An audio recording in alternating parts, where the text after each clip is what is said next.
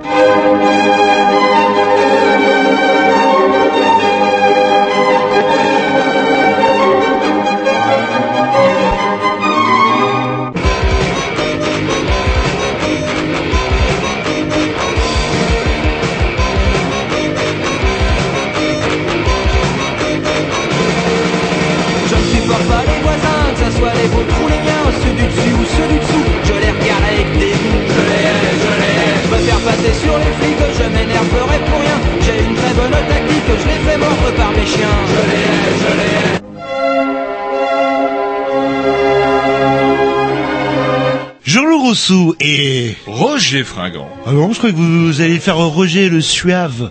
Non, Non, c'est pour tout à l'heure, ça, là. Ça, c'est quand je fais les tests micro. C'est vrai que certains animateurs recourraient à certains artifices pour se modifier la voix, euh, qui pour se l'aggraver, qui pour se euh, l'aiguifier, je dirais. Est-ce qu'on peut dire aiguifier J'en sais rien.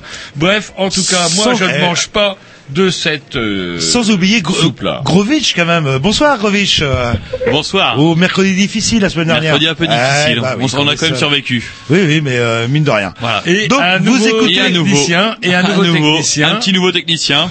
Plume. Bonjour Plume. Comment tu t'appelles Plume Plume. Bon, eh ben c'est cool. Bonjour. Bon, bref, vous écoutez les crayons, on va pas perdre du temps ici, ici, euh, ça commence à bien faire. Ah bah c'était Tous les votre mercredis. petit, hein, c'était votre petit. C'était. euh, Ah, vous avez utilisé l'absus Ah révélateur, bah, c'était. Et je vais en chercher un autre, parce que dès qu'il vieillit, je sais pas, ils se prennent... euh, Vous m'aviez parlé d'un, je sais pas, ça devait être un slave avec des yeux bleus. Bah pareil, il a vieilli aussi, mais on va, se- on va mettre une petite annonce euh, au bon coin. Je pense qu'on va trouver euh, Bon, sans problème. ça sera pas pire. Bref, vous écoutez les Green News sur les mercredis entre à partir de 20h, mais jusqu'à 22h précise quoi qu'il arrive. Le dimanche, pareil, dans l'après-midi. Et sinon, Quand euh, l'après-midi, vous emmerdez pas. Il suffit que je fasse pas le dossier, aussitôt. C'est quoi À quelle heure l'après-midi? euh, 15h30, 16h30 normalement. Eh ben voilà. Et sinon, euh, Grovitch, comment on peut faire euh, sur Internet? C'est pas compliqué. Bah, www.lesgrignoux.fr. Voilà. Et Grovitch, il a compris au bout de deux ans qu'il fallait parler dans un micro, contrairement à certains Je lui tends le micro, dis donc. qui a toujours rien compris. Allez, un petit 10 pour à Jean-Loup, je crois, salon de thé. Ah, il y avait longtemps, salon de thé. Vous êtes un petit peu le comment Joseph Staline de la programmation. Imaginez-vous devant un feu de bois où il fait chaud, sur une peau de bête, euh, synthétique hein, quand même, la, la peau de bête, faut pas Je sens qu'on va se faire chier. Avec une magnifique créature, ça pourrait donner un petit peu ça comme musique d'ambiance.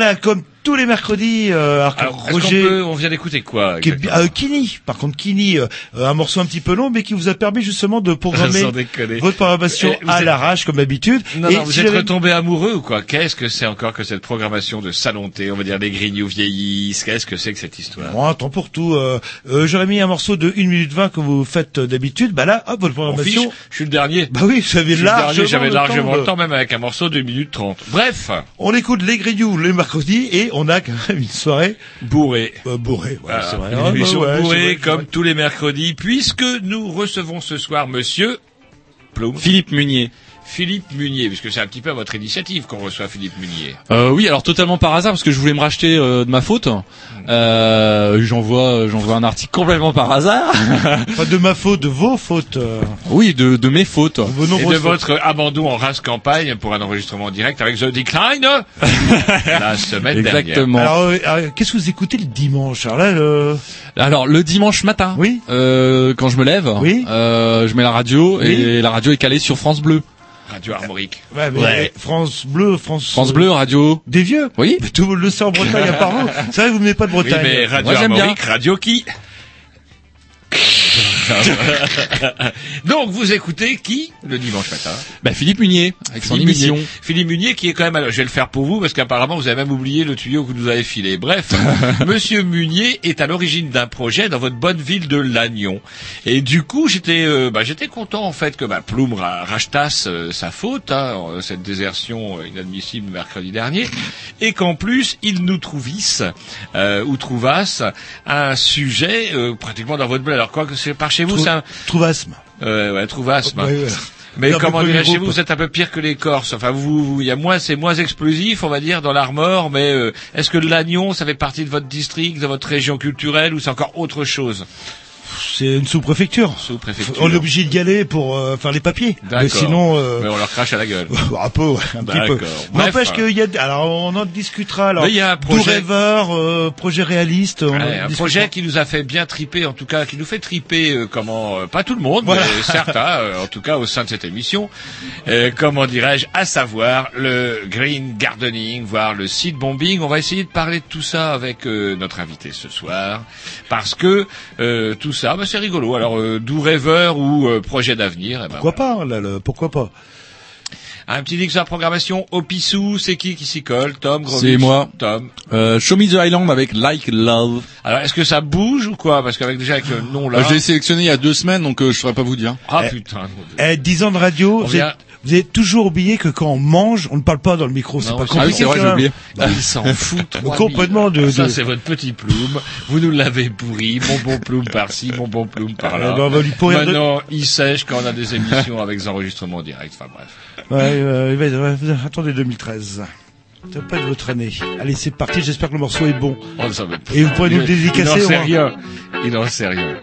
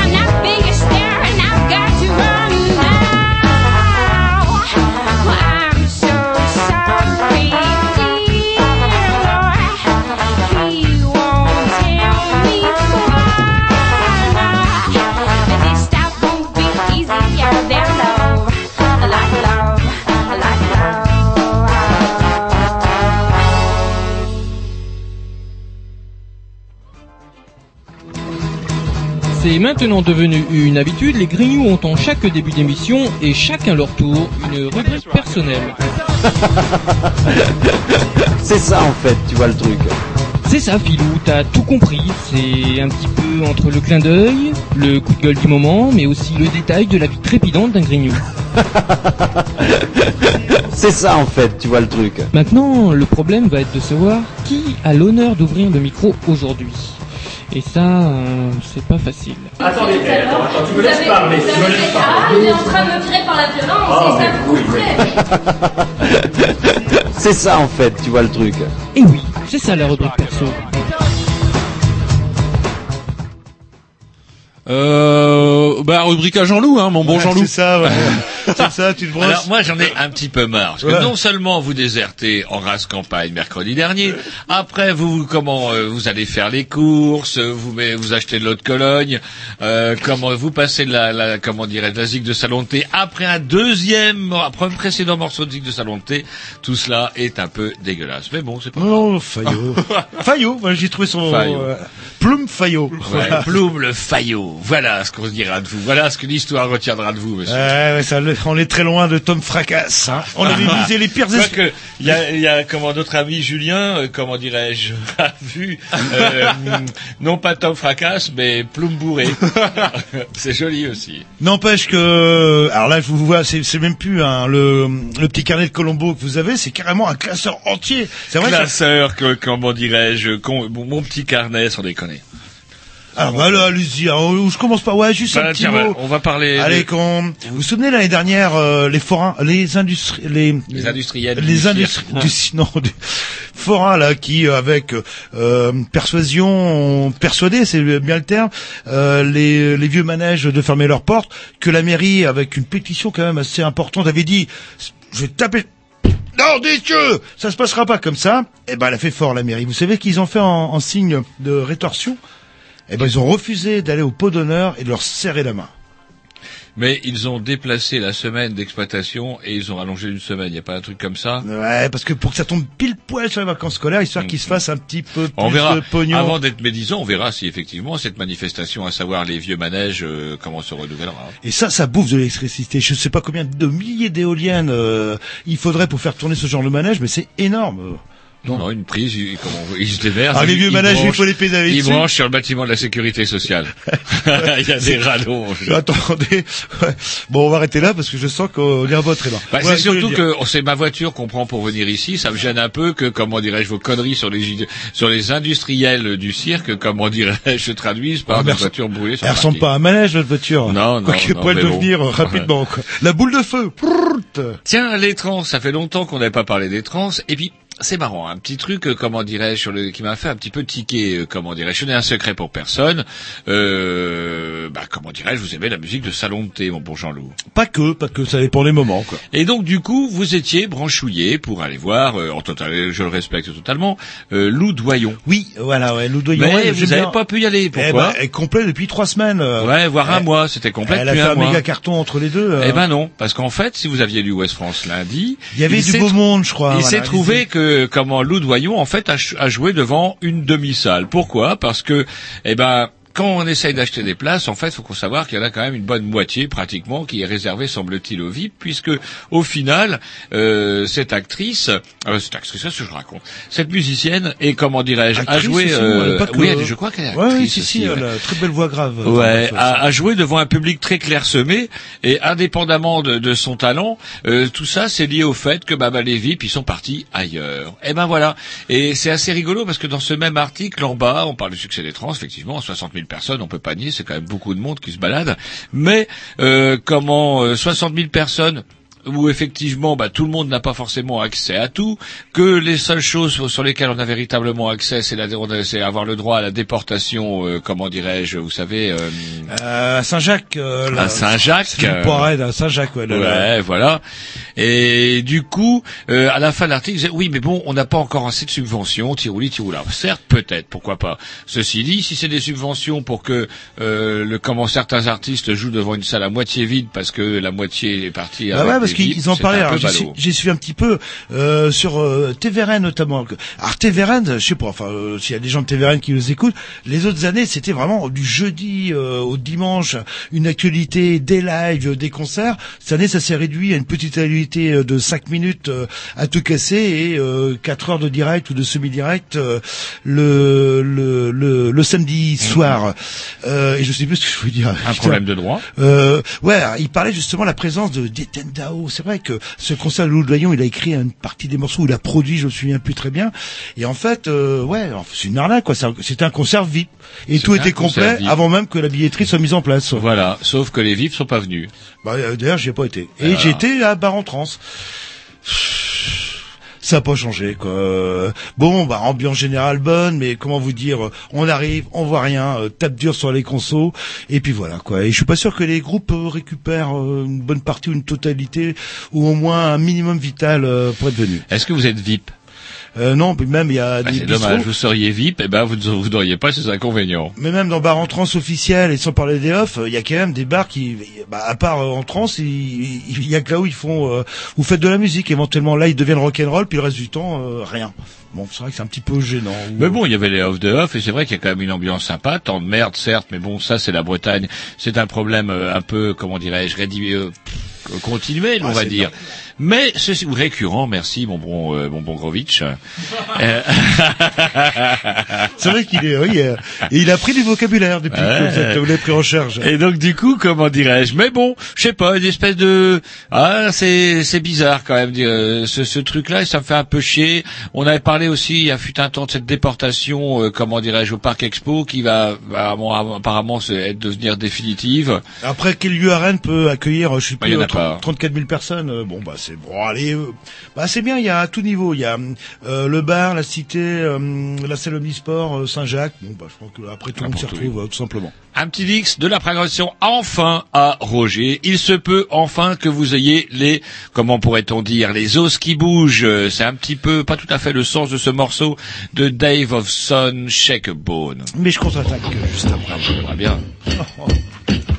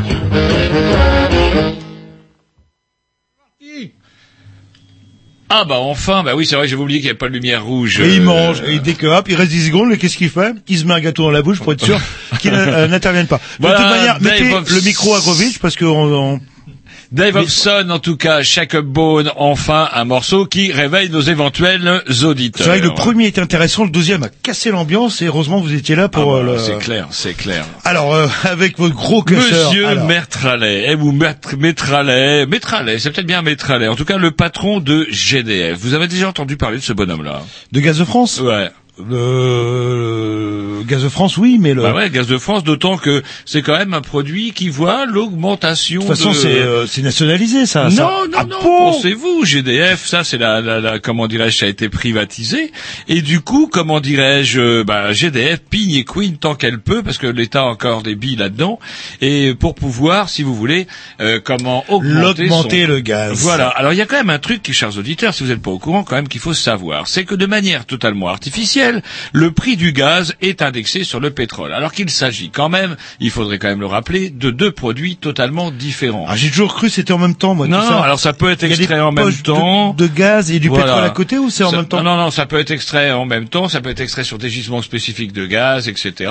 Bref, en tout cas, ce sont des produits qui n'ont absolument pas la même valeur, qui sont pas du tout, le- qui s'exploitent pas tout à fait de la même façon, etc., etc. Ce qui fait que le gaz coûte normalement beaucoup Moins cher. moins cher. Sauf que ces messieurs de Gaz de France, en partie privatisés, bah derrière, bah effectivement, il y a des actionnaires. Il faut que les gros et gras, euh, comment dirais-je, vieux, euh, les, les vieux actionnaires des fonds de pension puissent rouler sur le Queen Mary 2 en attendant que la planète finisse de crever. Bref, pour nourrir ces gens-là, on augmente le prix du gaz de plus en plus, en étant, en indexant toujours ce fameux prix du gaz sur Le prix pétrole. du pétrole, ce qui n'a aucun rapport.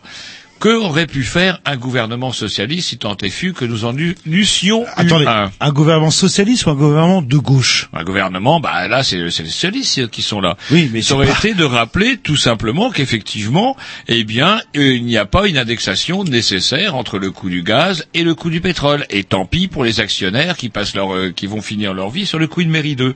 On pourrait rappeler également, alors là, un côté un petit peu surréaliste, c'est que le, le Métralet ou le Mertralet, je ne sais plus exactement comment ça se dit, est venu pigner sur l'antenne de France Info pour justifier l'augmentation du gaz. Et un de ses arguments massus, un des premiers qu'il a développé, était mais vous vous rendez pas compte du développement des tarifs sociaux du gaz. C'est quoi les tarifs sociaux du gaz? C'est qu'effectivement le gaz devient tellement cher qu'afin d'éviter que des familles, comment dirais-je, démunies se retrouvent privées de gaz en plein hiver, eh bien on adapte les tarifs sociaux. Donc ce monsieur qui fait preuve quand même d'un bel esprit d'enculé, en l'occurrence, prétend que c'est en partie parce qu'il y a des tarifs, euh, comment dirais-je, euh, comment j'ai dit tout à l'heure, j'ai oublié, des tarifs sociaux, qu'il ait augmenté le prix du gaz. C'est-à-dire, euh, c'est euh, bah, la faute des pauvres. c'est euh, ouais déshabiller euh, Paul pour habiller Jacques Non, inversement. non, non, c'est pire, c'est de la faute des pauvres. Mon bon, mon bon Jean-Loup, si j'augmente le prix du gaz, c'est pas de votre faute, vous vous payez. Mais c'est les pauvres qui payent pas. Ouais, mais c'est vrai qu'il y en a bien trop. Alors que fait le gouvernement qu'on ait moins Et dans ce cas-là, euh, ce serait beaucoup plus simple Voilà. que tout le monde paye son gaz au, au juste prix. Voilà, mais c'est pas ça qui, rassou- qui rassurerait Monsieur Métralet. Bref, Monsieur Métralet figurera sûrement, en tout cas avant la fin du monde du 21 12 comme étant un C'est bientôt, c'est bientôt, et ça donne pas. Alors, j'ai Bertralet. Qui c'est qui m'a énervé Le gros de Pardieu. Voilà, le gros de Pardieu, effectivement. Chers auditeurs, quand on a comment j'ai commencé à regarder, à voir de Pardieu, c'était dans les valseuses, avec un acteur qui lui avait véritablement du talent. Qui était un acteur. Ouais, qui était un- et qui avait énormément de talent, c'était Monsieur. Euh, Patrick Devers. Voilà. Né Et- à Saint-Brieuc. là, C'est vrai Oui, Ah, j'ignorais. d'ailleurs au promenade, il y a un parc euh, ou un square qui porte son nom. euh, Un, un.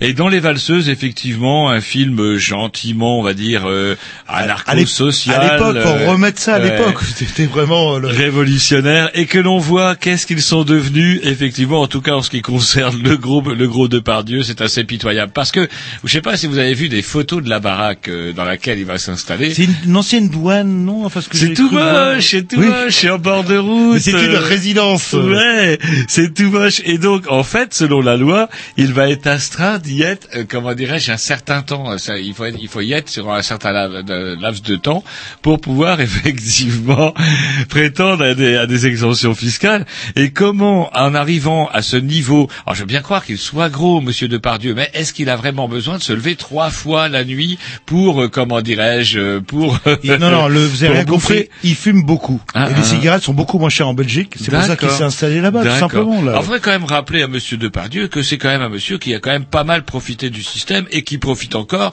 du système des intermittents du spectacle. Et moi, je dirais que, à défaut de euh, d'éventuellement d'essayer de lui supprimer la nationalité française comme l'a proposé un député socialiste, bon, ça, c'est pas mal, mais on sait très bien que ça relève plus du gadget parce qu'on n'arrivera pas à le réaliser. Puis si on commence à enlever la nationalité française pour un truc à des Français, on va finir par l'enlever à tout le monde.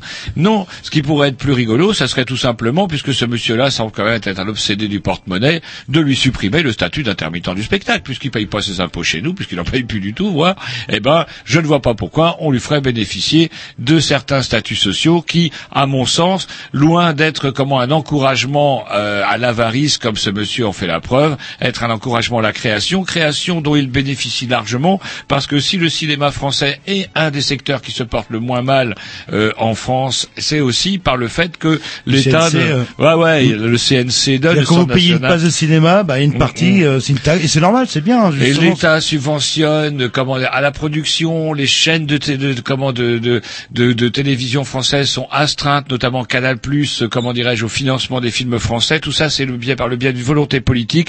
Et si volonté politique il y a, c'est aussi parce qu'il y a un État et l'État, il faut l'entretenir, Et Monsieur ce- Depardieu. Et ce qu'on appelle, euh, vous savez, les petits films de- du genre euh, Intouchable. C'est un petit film qui a fait un carton. euh, et d'ailleurs, vous savez où il habite, euh, Omar Ouais, Sy, le- Californie. Eh ouais, eh bah ouais, le mec, le- le- l'acteur le, plus Alors, aimé, euh, il n'y a pas que Monsieur Omar. Sy qui habite Eh en ben, Californie, il y a aussi Monsieur Danny Boone. Vous savez, le ch'ti. Bah oui, ça, et producteur, acteur, machin, il a dû prendre Euh, une commission aussi euh. un pourcentage.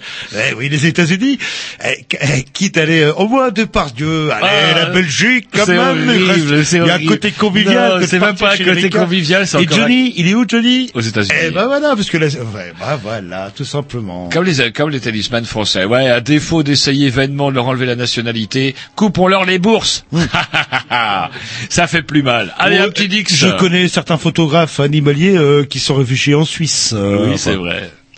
Allez, un petit Dix. Voilà, bah je contre-attaque, un peu de rock'n'roll, je sais plus comment Ah bah, ce que je c'est. contre-attaque. Non, vous vous suivez effectivement la nouvelle voix que j'ai donnée, la nouvelle impulsion que j'ai donnée à cette émission, Voilà. à savoir une émission où on n'est pas là au coin du feu en train de sucer des gâteaux en caressant le poil de plume. Non, mais euh, progressif. Allez, c'est parti. Hey, fellas, can I please go out and play? Shut up and deal.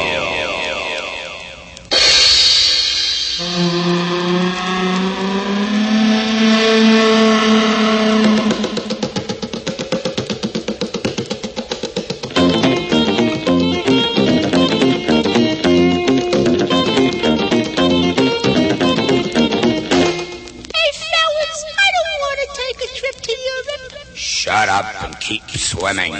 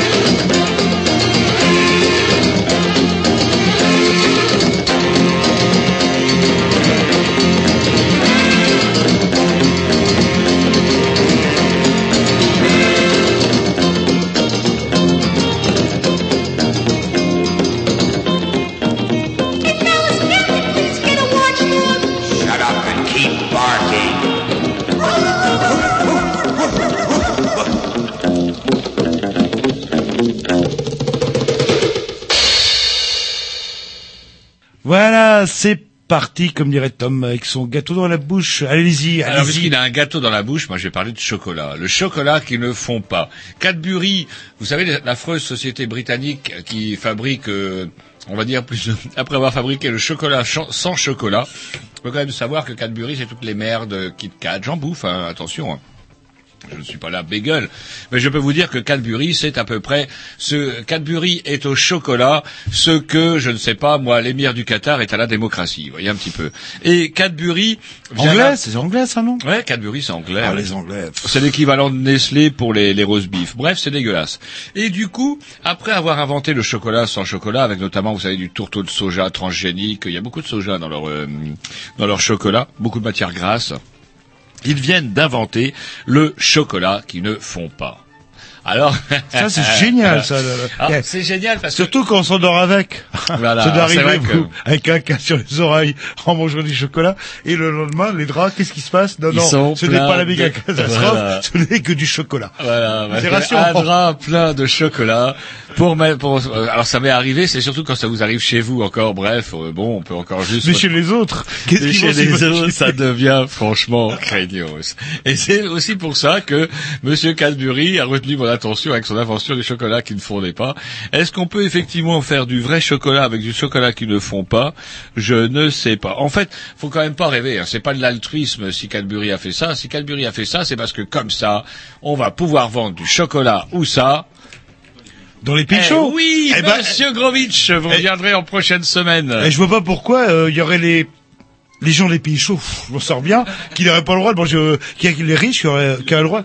Et, euh, et si- Alors, si c'est je rigolo ce que vous dites parce que Sur votre... bah, allez-y. S'il y, a- il y aura pas que les riches qui pourront effectivement manger du chocolat, les riches feront encore plus de sous. Je vous rappelle quand même que Cadbury, c'est Kraft International, ex-Kraft International, c'est un chiffre d'affaires de 36 milliards de dollars. Et si, si je peux rebondir euh, là-dessus, euh, Nutella, ça vous dit quelque chose Ouais. Vous avez une tête à adorer le Nutella, je Eh sais ben, pas pourquoi. tant que ça, C'est pas vrai tant que ça, ouais, ouais. Ouais, ouais, sur le ouais. tard, vous n'avez pas pris l'habitude quand vous étiez petit. Et vous savez que on parle beaucoup de l'huile de palme euh, et que Nutella a dit pff, hors de question de changer notre recette. Et ils ont de l'huile de palme Et, euh, bah, l'huile de palme à fond les pas gamins. tant que ça, j'en ai bouffé. Eh ben, ils ont sorti plein de publicités pour montrer qu'ils en ont, comme vous dites, pas tant que ça en fait, Ah. Euh, et que sinon ça dénaturerait le goût du Nutella, ça n'a rien à voir. Mais Nutella, Euh, ils ont chaud mis sur Grovitch, J'ai pas fini avec le- mon chocolat. Oui, mais le Nutella, euh, j'ai demandé à un jeune, euh, vous- ça vous dit quelque chose demandait à, Bon, demandait à Plume. Moi, le Nutella, j'adore. Voilà. Mais voilà. Et, et s'ils changeaient leur recette, c'est-à-dire que s'ils mettaient plus d'huile de palme et ils mettraient, je sais pas, moi, de la margarine dedans, et vous en mangeriez Mais la margarine, c'est pas du beurre. Donc non, faut pas qu'ils mettent ça. Donc, vive- c'est autre chose. Par Voilà. contre, ils peuvent mettre du beurre à la place. Mais après, il y a, a Cadbury qui met d'autres des marques, sous-marques euh, de pâte à tartiner qui sont très bonnes aussi. hein. Oui, mais il y a de l'huile de palme en voiture, voilà, alors Ouais. que là, il y en a juste ce qu'il faut. Ouais, juste ce qu'il faut, c'est assez large. Il faudrait, alors à quelle, à quelle température ça prend, une- ça fond une plaquette de chocolat, vous le savez? 28 degrés. Non, pff, on, dans vous ta a, culotte. on vous a rien demandé déjà pour commencer. Plume. Euh, bah, je dirais, euh, je sais pas, 60, 70 degrés.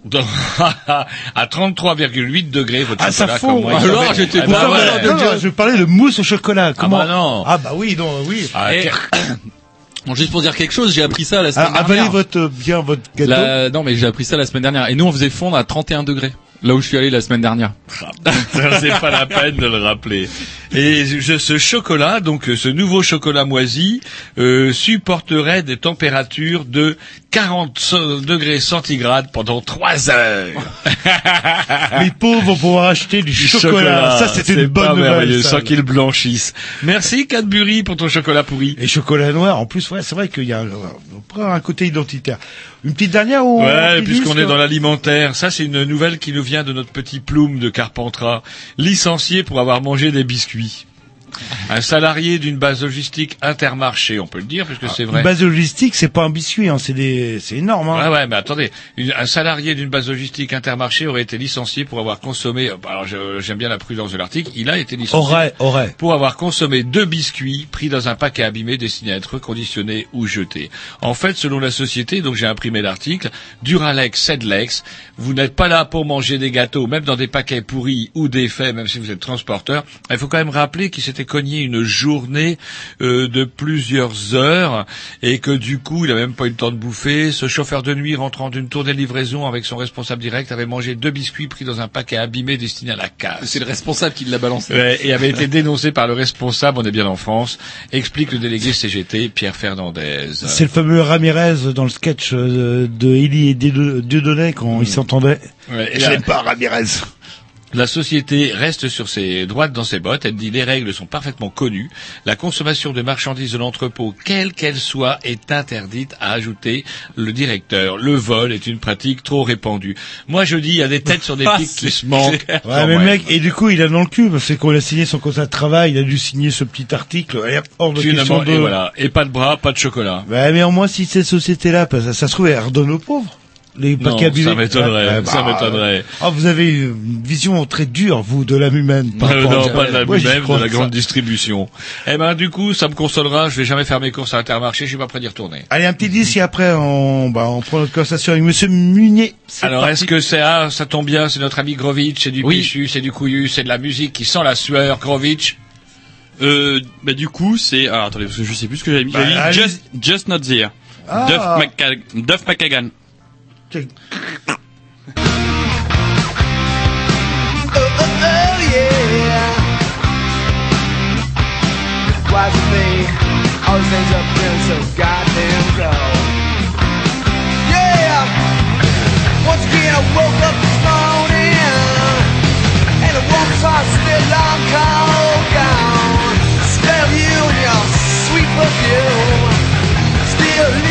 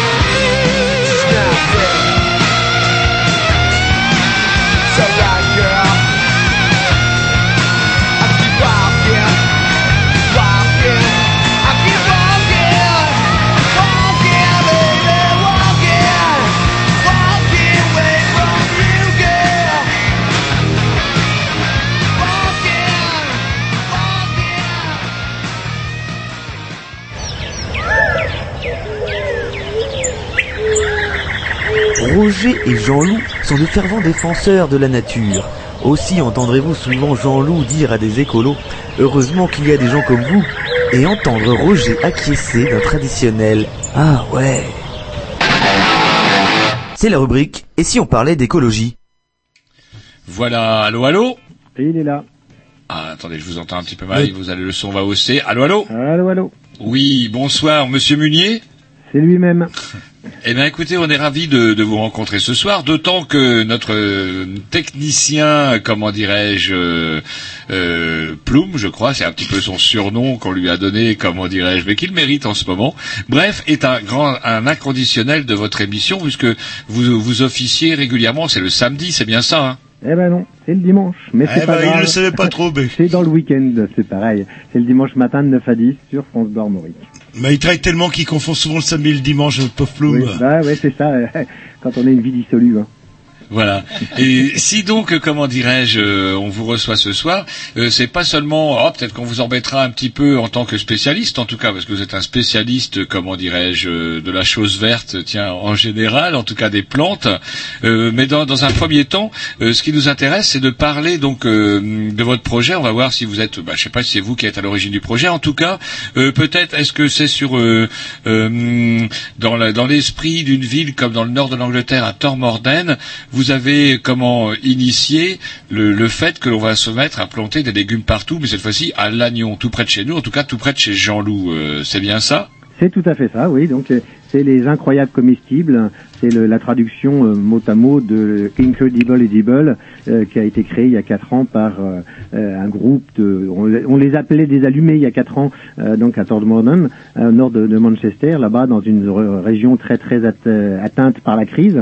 Et effectivement, pour euh, créer une nouvelle solidarité entre les gens, une nouvelle manière de, de, communiquer et de d'approcher les gens, bah, ils ont décidé de d'ouvrir leur jardin, de, créer des bacs, euh, des, jardins euh, donc hors, sol, un peu partout dans la ville, alors devant le commissariat, à la mairie, devant, les pompiers, dans le cimetière.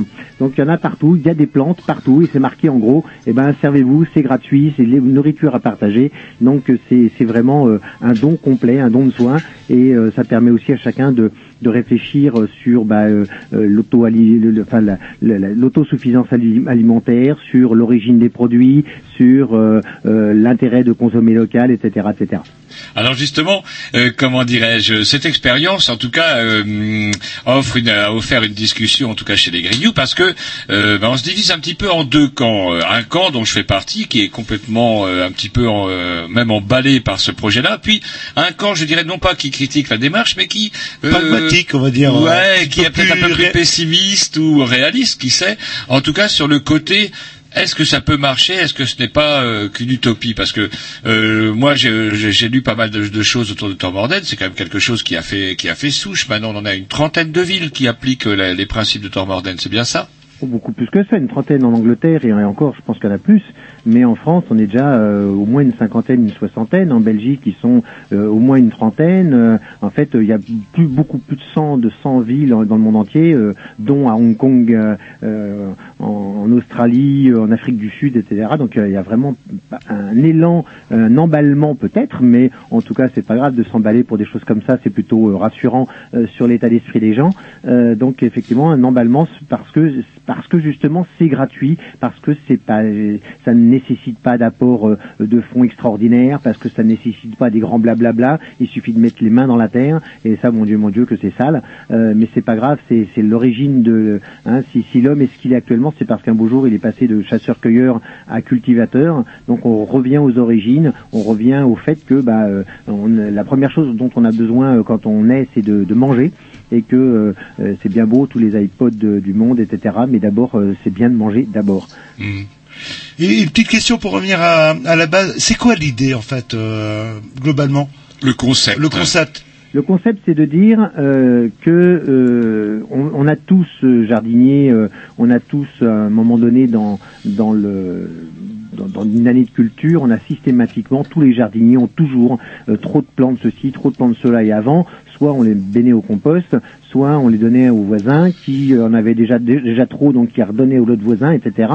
Et au bout du compte, ça finissait dans le compost de quelqu'un après avoir peut-être pris euh, deux trois plants par-ci, deux trois plants par-là. Là, le but du jeu, c'est de dire, bah, ces plants-là, on va pas les jeter, on va euh, faire une parcelle pour les autres. Euh, et donc, euh, bah, voilà, c'est des parcelles qui sont euh, soit comme Mary à Thornwarden où elle, est, elle a carrément abattu le, le- le- la clôture qui séparait son jardin de, de, de la rue pour que les gens puissent voir son jardin et puissent se servir directement de la rue dans son jardin. Dans d'autres cas, ça va être des, euh, des, des, des jardinières en bois. Alors évidemment, on est sur de la récup, hein, on n'est pas sur, sur du bois tout neuf. On va Ah faire oui, ça oui. avec des palettes, on va faire ça avec tout ce qu'on trouve, avec tout ce qu'on peut, avec tout ce qu'on peut récupérer. Et puis, bah, on met une bonne terre quand même dedans parce que c'est dans une bonne terre que poussent des bons légumes. Et puis, on, on plante, on entretient et on explique aux gens. Le but du jeu, c'est aussi, il y a, il y a aussi un aspect communication énorme, euh, ce qui permet, enfin, qui, qui, permet d'expliquer la démarche, de dire bah voyez j'ai planté euh, euh, des salades, des poireaux, des, choux, que sais-je, ça va mettre à peu près tant de temps à, à, pou- à pousser et quand ça sera prêt, ben, je vous le dirai, vous pourrez vous servir, voilà ça sera libre, c'est gratuit, vous me devez rien, vous prenez et puis et puis voilà. Donc du coup, il n'y a pas de vol si c'est gratuit? Et il n'y a pas de vol. Alors il y a juste euh, éventuellement, euh, de- disons, de l'appropriation euh, malsaine entre guillemets. Si on n'attend pas euh, le, le moment où le légume est au mieux, au meilleur de sa forme, pour euh, dire, bah de toute façon, euh, je vais être le premier à m'en occuper et je, je coupe le- le- la salade pas encore paumée. Ça, Ouais. bon, ouais, ça, ça. Alors ils, ils ont eu le cas euh, en, en Angleterre, hein, il, y a, il y a quatre ans, la première année. Mais en fait, euh, très rapidement, euh, on s'est aperçu qu'il y avait toujours quelqu'un qui lorgnait sur la, jardinière en question et qui disait le lendemain, euh, dis donc, euh, je t'ai vu hier quand la salade elle n'était pas encore prête. Donc quelque part, il y a une auto-surveillance et effectivement maintenant ce problème-là n'existe quasiment plus. D'accord. Donc vous pensez qu'effectivement, parce que c'est là-dessus un petit peu que comme on, discutait tout à l'heure en préparant l'émission, du coup, est-ce que c'est, ce, ce n'est pas qu'une utopie, ça peut marcher? Ben, ça fait quatre ans ça marche en Angleterre, en allant même carrément très loin, parce que ça a commencé par ce côté simplement euh, euh, petit jardin euh, à droite à gauche, et puis ils ont commencé par faire une petite fête des récoltes. euh, ben, je suppose que c'est fin août début septembre, et puis à cette fête, ben, il y a eu pas mal de monde, vraiment beaucoup plus que ce qu'ils en attendaient, et puis euh, et puis le, effectivement l'évêché a autorisé qu'on puisse cultiver dans le cimetière, et puis le, le collège, le, le, le- cuisinier en chef du collège a dit qu'il trouvait ça génial et qu'effectivement lui ça l'intéressait de cuisiner avec des produits locaux pour apprendre aux, aux enfants qu'est-ce que c'était que les, les produits locaux, les, euh, les, les légumes, les, les volailles, etc. Donc il s'est mis à s'approvisionner localement. Et puis au collège aussi, ben, il y a des profs qui se sont dit tiens si on leur expliquait d'où viennent euh, les poissons qu'on bouffe, donc Ouais, ils ont fait que- des élevages de poissons, ils ont fait des Ah. élevages de poules, etc. Donc voilà, il y a toute une démarche euh, qui, qui est à tous les niveaux, avec surtout en, en point de mire l'éducation. Hum, Parce que on rappelle un petit peu aux gens et pas seulement qu'aux enfants, parce que je crois qu'on peut le rappeler aussi aux adultes, l'origine des aliments, parce que on est passé d'une société du manque qu'on a connue jusque dans les années, on va dire jusque la fin des années 50. hein. en 47, les gens ne mangeaient pas encore à leur faim en France, on l'a oublié. Mais Ouais, les tickets rationnement, c'est Ouais, quoi les c'est, tickets- euh, Fin des tickets de rationnement, c'est 47 en France, 48, un truc comme ça. Ouais. Et donc du coup, euh, après assez rapidement euh, parler bienfaits entre guillemets de l'agriculture industrielle, on a dit aux agriculteurs vous devez nourrir l'Europe, ils l'ont nourri, certes. Et maintenant, ben, on voit les limites du système, surproduction, pollution, épuisement des ressources, etc. Et euh, comment, euh, ce qu'il y a d'intéressant avec cette démarche-là, c'est qu'elle rappelle aux gens que tout le monde peut cultiver des légumes aussi. Donc il va y avoir un petit peu un phénomène d'émulation peut-être qu'on peut Bah, espérer. c'est c'est ce que c'est ce qu'on espère. Alors moi, je, je m'en aperçois quand même hein, de, depuis euh, ça fait euh, sept ans euh, que j'officie, euh, si je puis dire, à France Bleu Armorique d'une part et d'autre part, je suis à mon compte en tant que conseiller en jardinage. Et je m'aperçois que de plus en plus de gens, et particulièrement des jeunes couples dans la trentaine avec un ou deux enfants, voire plus, ont envie de changer le carré de pelouse, en tout cas une pa- partie du carré de pelouse, en un petit jardin potager. Alors c'est pas de l'autosuffisance alimentaire, mais c'est saisir, c'est avoir du produit frais, c'est avoir du produit qui a du goût, c'est avoir une action, enfin une action éducative avec les enfants. Euh, donc euh, on, sent déjà frémir ce- cette notion-là. Donc si en plus euh, on, ouvre le, jardin et qu'on va donner aux- autres, ben on est sur une deuxième une deuxième étape qui permet de, bah, créer de la relation, de, créer de, la convivialité et, créer du plaisir aussi autour de la bouffe. On crée du plaisir. Alors je crois qu'il y a une question du, de notre Non, c'est bon pas une question, c'est une remarque, c'est que je suis poil dedans. 30 ans de gosse et je viens de d'enlever euh, euh, 40 50 mètres carrés de pelouse euh, le week-end dernier. Et ben voilà, on est en marche. Alors par contre, ce qui est dommage, c'est que euh, euh, l'idéal aurait été de ne pas enlever la pelouse. Il y, avait, il y a des techniques comme les techniques du lasagne à bed qui permettent de ne pas se casser le dos à enlever la En pelouse. fait, j'ai fait deux techniques. Hmm. J'ai, euh, il y en a une où j'ai pas enlevé la, la pelouse et j'ai mis du carton avec euh, du BRF par dessus et des feuilles mortes. Ah ben, c'est pas mal. Ça manque un petit peu d'azote. hein. Il aurait fallu un peu de d'herbe, d'herbe tondue, mais c'est une. Ah, c'est bien. rajouter. C'est bien. Voilà. Bah oui, il va falloir faire ça le week-end prochain avec Voilà. les enfants, évidemment. Exactement. Hein. Donc, c'est- ouais, effectivement, ça c'est la solution qui permet de pas se casser le dos et qui sera euh, certainement beaucoup plus efficace que l'autre euh, euh, où on a euh, scalpé la pelouse, hein, on a arraché le, la peau de Bloom. Comme disent les Indiens. Voilà. Mais c'est mes vieux restes de, de Picard. Puis, euh, enfin, je sais pas une petite euh, remarque en fait, euh, votre concept euh, ou ce concept-là, est-ce que c'est pas euh, tout simplement réinventer ce qu'on appelait les jardins ouvriers, tout simplement? Euh, non, parce que le jardin ouvrier, c'était la, notion, elle était un petit peu différente. C'était euh, un, les ouvriers étaient pauvres. euh, deux, ils allaient un peu trop au bistrot. Donc le but du jeu, c'était de les empêcher d'aller au bistrot et de leur permettre de- de- de- d'alimenter toute la famille. Donc Moi, j'ai fréquenté les jardins ouvriers. J'ai, quand j'avais un petit jardin ouvrier avec un ami qui justement bénéficiait d'un jardin, je peux vous dire que on n'allait pas au bistrot, mais on buvait quand même. Ah oui, non, mais ça n'empêche pas. Mais au moins, c'était c'était un, un travail constructif, même voilà, même si on éclusait quelques quelques canettes. Justement, il y avait la convivialité, un, un petit peu ce que vous décriviez euh, avec euh, ce concept. Enfin, j'ai l'impression. Sauf que là, elle est plus publique. Elle est plus, là, elle est ouverte sur la ville en fait. Voilà, exactement. Alors en fait, il y a d'une part les jardins ouvriers, donc vieux concept, euh, concept de fin fin 19e début 20e. Ensuite, il y a les jardins partagés. Là, on commence en 1970 en Amérique du Nord et on arrive en euh, 2000 grosso modo, 1990-2000 en, Europe, avec donc c'est des parcelles plus petites où tout le monde travaille ensemble. On est plus dans la convivialité et puis dans des parcelles plus petites parce que ben, euh, il y a de moins en moins de terres agricoles et puis c'est surtout un acte euh, urbain, on va dire, hein, des, donc des délaissés euh, euh, immobiliers, etc. Et bah, la troisième troisième niveau, je dirais, bah, c'est maintenant, c'est c'est euh, début euh, du 21e, bah, on, on met carrément le jardin dans les rues, on remet, on, on crée des villes jardins où chacun va pouvoir s'approvisionner, va pouvoir faire preuve d'inventivité pour trouver un moyen de cultiver de, de la vie, du légume, de quelque chose qui se mange dans le béton, dans le bitume, et voilà. Et on n'aura pas peur, pas trop en tout cas, des fumiers, des fumées de diesel, même si c'est peut-être pas terrible quand même. Alors du coup, ouais, euh, on peut vous proposer une petite coupure et on reviendra avec suivre. Euh, on aimerait bien. rev- Vous avez un petit peu de temps à nous consacrer. Oh oui. Bon, bah c'est cool. Quand je parle de jardin, il n'y a pas de problème. Eh ben c'est On très, est c'est parti pour la nuit. C'est parfait. Et du coup, euh, on va se mettre un petit dix et puis après on reviendra parce que c'est pas le tout de planter des jardins dans les villes, mais comment réagissent les pouvoirs publics, par exemple? Voilà, des questions techniques euh, qu'on aimerait bien aborder avec vous. Well, Mama bought a rooster. She took him for a duck.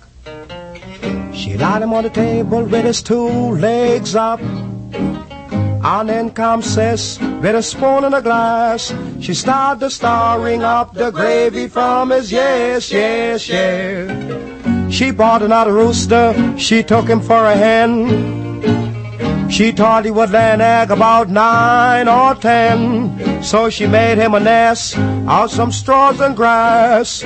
But he didn't lay nothing but his yes, yes, yes. Now, mama, mama, she said, just look out, sis. Now, sis in the backyard, she dancing like this. She say, better come in here, gal, I'm coming here fast. And stop that shaking your yes, yes, yes. She said the old folks do it, mama, and the young folks do, but these are modern days. So the young folks tell the old folks just what to do. They said shake your shoulders and shake them fast. And if you can shake your shoulders, shake your yes, yes, yes. Way down yonder in St. Augustine, where the black cat sat on a sewing machine. In that sewing machine, it's so, so fast. It's so 99 stitches in his yes, yes, yes. Now, and all you ladies and gents heard but Bob Dillinger, he rode to a gasoline station. He said, I suppose this looked like a pretty good location. So the tender said to Dillinger, do you want my gas? So he replied, either your gas or your yes, yes, yes. So the bullfrog sat on a mountain peak, then he dipped his tail in a hot pan of grease. He said, Good evening, ladies and gents. Would you kindly let me pass? Because I'm slipping, sliding, skidding on my yes, yes, yes. Loo doo loo da da, loo doo loo da da da da da loo doo loo doo da, loo doo loo doo da, loo doo loo da da. Do do do da da, do do da, do do do da da, do do da, do do da da, do do do da da. Was the night before Christmas, folks. Everybody was in the house. Not a creature was stirring, not common as a mouse. But out by the chimney, I heard something pass. It was Santa Claus sliding on his yes, yes, yes. Voilà un excellent morceau de la programmation. À Roger, toujours excellente. Si je le dis pas, personne ne le dira pour moi. non, qui veut... Bon, bref. euh, Blind Blade, extrait d'une euh, un, un album compilation Treasure Island, les trésors des îles de la zik euh, oh, hum, portoricaine des années 50 aux années 60. Ça ne rajeunit pas. Nous retrouverons Monsieur Philippe Munier justement pour parler de pas mal de choses. On va sûrement parler énormément de plantes et on revient, on rappelle aux auditeurs qui auraient pris l'antenne en cours. Vous êtes donc euh, à l'origine d'un projet euh, qui permet justement dans notre bonne dans cette bonne ville de Lannion de pouvoir cultiver des légumes à peu près où on veut. Mais alors justement où on veut, comment on fait, euh, comment réagit la mairie, est-ce que vous avez eu des contacts avec la mairie, comment que ça s'est passé? Alors oui, j'ai des contacts avec la mairie. En fait, ça, ça date pas d'hier. Ça, fait à peu près euh, une dizaine d'années que j'ai des contacts réguliers avec la mairie. Euh, donc, euh, euh, comment ça s'est passé? Bah, disons, la mairie de Lannion, mais il y a beaucoup de, de comment dirais-je, de, de ressemblances avec la mairie de Rennes. Donc, euh, il n'y a pas de problème. Elle est zéro phyto depuis 2009, donc il n'y a plus d'utilisation de produits phyto. Donc euh, voilà, elle est quatre fleurs au fleurissement de la France, donc elle a l'obligation de prouver à un jury qui passe tous les deux ans qu'elle travaille dans l'éducation des gens, dans le, comment dirais-je, dans l'amélioration, dans l'originalité du fleurissement, etc., Donc c'est vrai que tous les projets qui touchent au jardinage et qui impliquent les citoyens l'intéressent, euh, et donc euh, bah, elle, elle ce, projet-là avec autant d'intérêt que les autres projets qui euh, ont pu se développer ces dernières années, particulièrement des jardins partagés. Donc il n'y a aucun problème, c'est avec plaisir, il n'y a pas de problème. C'est pas on vous donne tous les trottoirs et faites ce que vous voulez. C'est évidemment faut réfléchir aux emplacements où est-ce que vous allez vous installer pour pas que ça perturbe la, la- la circulation, pour pas que ça risque de, gêner les gens, le passage des, des, des fauteuils, des gens en fauteuil sur les trottoirs, etc. Évidemment c'est quand même raisonné, mais euh, euh, l'accueil est tout à fait euh, intéressant et positif. Alors justement, mais techniquement, comment comment que ça se passe? J'ai envie d'installer, par exemple, des plants de tomates devant ma maison. C'est possible sur le trottoir? Alors c'est c'est complètement possible sur le trottoir, tout dépend où est le trottoir et que c'est à partir du moment où ça ne gêne pas le passage d'un fauteuil, sauf si effectivement de- le trottoir est tellement petit déjà que de toute façon on a demandé, on a euh, fait le passage fauteuil de l'autre côté sur l'autre trottoir d'en face. Euh, mais dans ce cas-là, de toute façon, la, la, la- la ville de Lannion, comme la ville de Rennes, c'est pour ça que je dis qu'il y a beaucoup de, de ressemblances, est complètement, euh, comment dirais-je, partie prenante dans tous les projets de fleurissement des pieds de mur.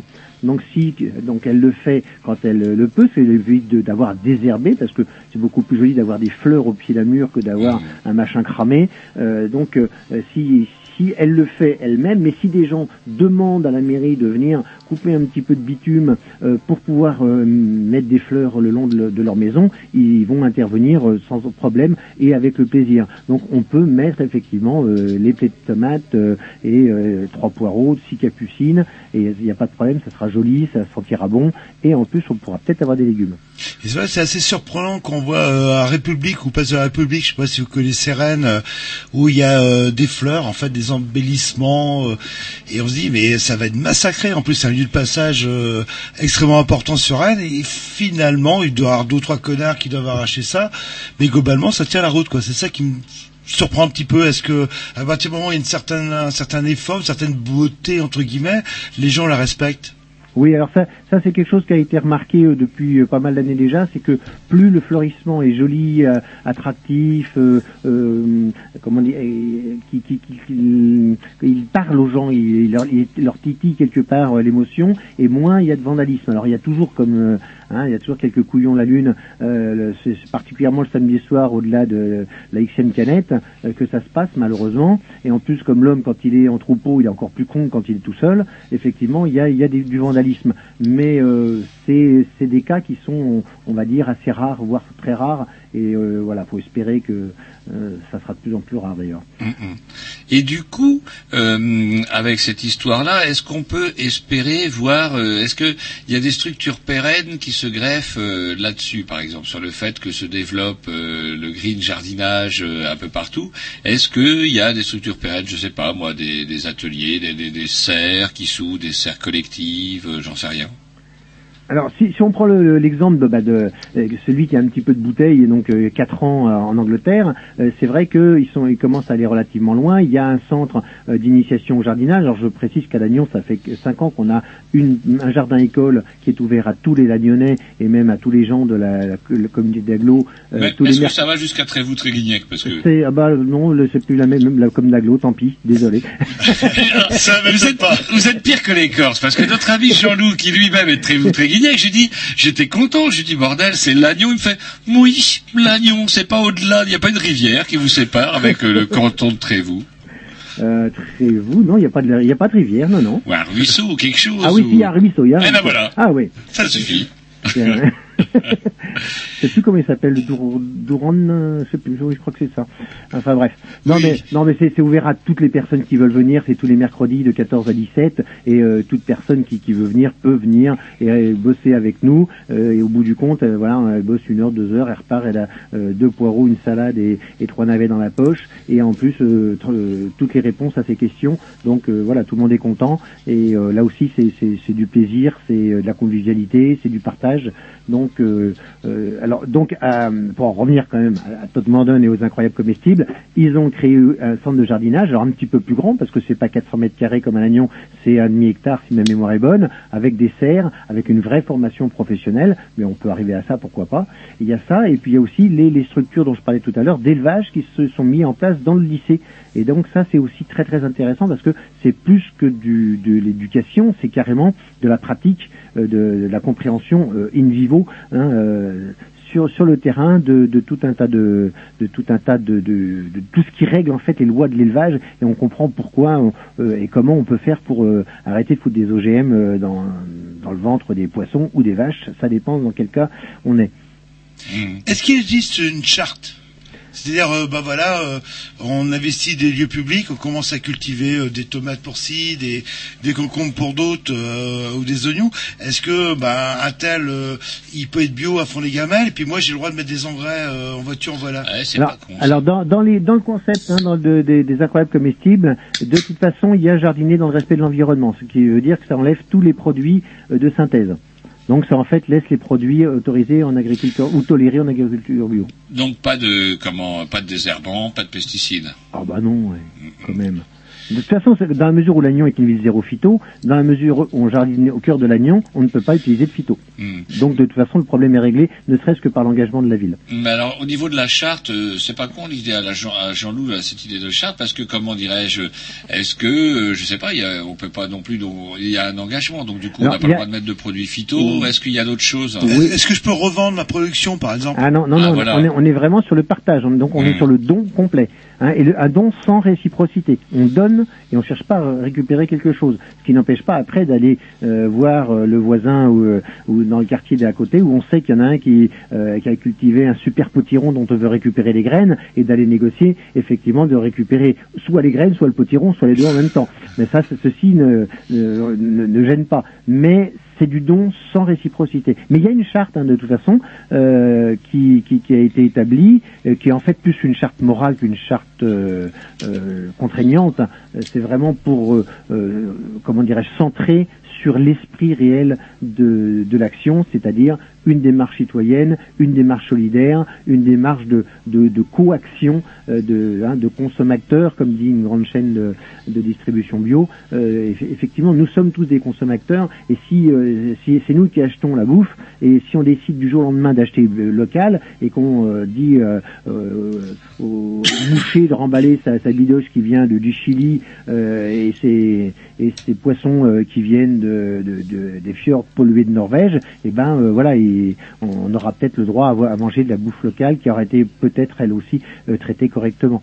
Et sur la Lyon même, euh, vous avez expérimenté euh, dans le quartier de d'Art Santé, dans le et c'est plutôt un quartier chaud entre guillemets de Lannion.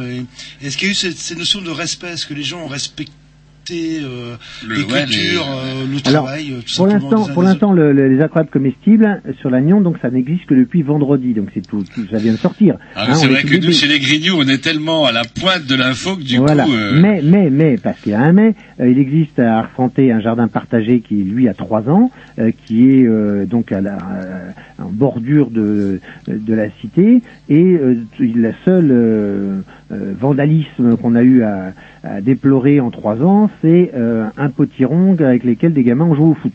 Mais il y a un système, il doit y avoir un système, euh, comme vous disiez tout à l'heure, d'autosurveillance où chacun regarde le jardin de l'autre. Alors même pas parce que celui-ci il est même suffisamment séparé en fait de de la de la cité que personne ne peut le voir de sa fenêtre. mm, mm. Mais malgré ça, euh, il y, a, il y a un respect de la part du, du travail des gens euh, des gens du quartier et donc euh, il n'y a, pas eu et je croise les doigts, il n'y a pas eu plus qu'un un petit marron qui a servi de ballon de rugby ou de foot, je sais pas encore. Mm, Alors, mais c'est un phénomène que j'avais vu. Alors, je connaissais.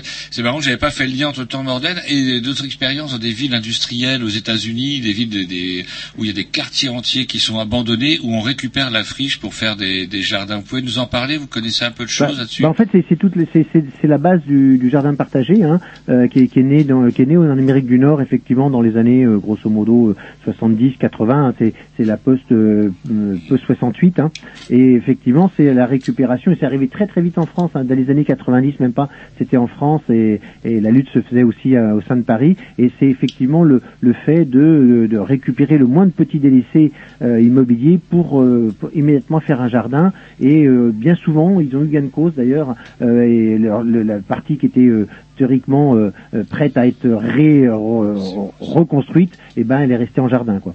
Mais est-ce que c'est pas aux États-Unis aujourd'hui, c'est vrai qu'on voit pas mal de commentaires là-dessus, est-ce que c'est pas devenu ce que j'appelle une nécessité? Économique. euh, Bouffer, tout simplement. Pas euh, euh, manger autrement, mais euh, euh, se nourrir. Euh, je pense que se, enfin, bouffer, euh, on, on peut y arriver surtout aux USA. Euh, se nourrir, hein, c'est-à-dire effectivement euh, avoir un aliment sain, un aliment riche en sels minéraux, frais, etc. Les fameux 5 fruits et légumes par jour. C'est vrai que celui qui a un salaire correct, il y arrive. Celui qui a le RSA et un peu plus, tout.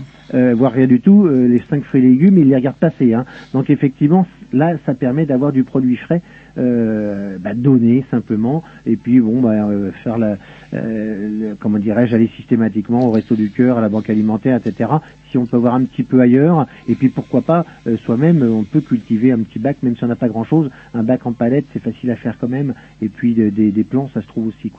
Est-ce que à travers ça, euh, va pas y avoir une espèce de réappropriation du, comment dirais-je, l'espace urbain? Parce que euh, derrière ça se pose la question, par exemple, de l'utilité de, grands parcs où il y a que des putains de pelouses sur lesquelles on n'a même pas le droit de marcher, euh, de, zones, comment dirais-je, vagues ou qui ne servent à rien. Que derrière ça se profite pas un truc quand même qui est très positif, c'est-à-dire que euh, les, les citoyens se réapproprient l'espace commun et on Je- en revient avec un, on en revient avec un, un vieux. Vous savez qu'il y avait une chose qui existait, Jean-Loup, depuis bien longtemps, qu'on appelait les communs. Vous vous rappelez ce que c'était les communs? Les communs, c'était au Moyen Âge, c'était les terres qui enfin, elles appartenaient à tout le monde, et ça permettait aux paysans pauvres, notamment aux paysans sans terre, de pouvoir faire y paître leurs animaux. Exactement. Alors, est-ce qu'on retrouve un petit peu cet esprit des communs du Moyen Âge à travers tout ça quelque part, qui était loin d'être négatif? Ben, je pense qu'il y avait, il y avait au Moyen Âge, euh, parce que c'est, euh, on, on a souvent tendance à voir le Moyen Âge comme une période euh, euh, sombre et arriérée. En fait, il y a eu des, des, des, des périodes très très euh, euh, riches, très très culturellement hein, euh, au Moyen Âge. Et je pense qu'il y avait une vie euh, collective qui était beaucoup plus importante peut-être que celle qu'on vit maintenant. On s'est un petit peu trop vite euh, planqué euh, de- devant son poste de téloche. Euh, et effectivement, le, il y a de ressortir, de, de refaire des choses ensemble, de se repromener dans les rues et de récupérer euh, L'espace public. euh, voilà, de re- re- revisiter son espace public, oui, tout à fait. Et, et du coup, d'avoir envie d'y aller parce qu'il y a un intérêt à y aller. Et on rencontre les gens. Pour nuancer ce que dirait, euh, enfin ce que disait Roger, euh, les espaces euh, publics à Rennes, on peut aller sur les pelouses, on peut pique-niquer, et si jamais c'est Oh, euh, c'est espaces verts en, où on peut en- pique-niquer. en piète, euh, bah, justement sur le libre choix des gens de traverser la pelouse. Euh, vous allez à Brikini, par exemple. Bon, c'est vrai que quelques arbres au milieu de la grande pelouse seraient plus sympathiques. Bref, mais à part ça, les gens peuvent pique-niquer sur la pelouse. Est-ce qu'il n'y a pas un risque justement que ça empiète euh, sur le sur l'espace de liberté euh, des, des gens, ou des gens qui, ou des urbains, tout simplement? Non, je pense pas. Il y a, il y a des exemples. hein, je pense à Nantes, hein, particulièrement. À Nantes, il y a des, il y a des de grands parcs et on sait que Nantes est une ville très très verte, euh, très très fleurie, euh, avec des très Et grands on parcs.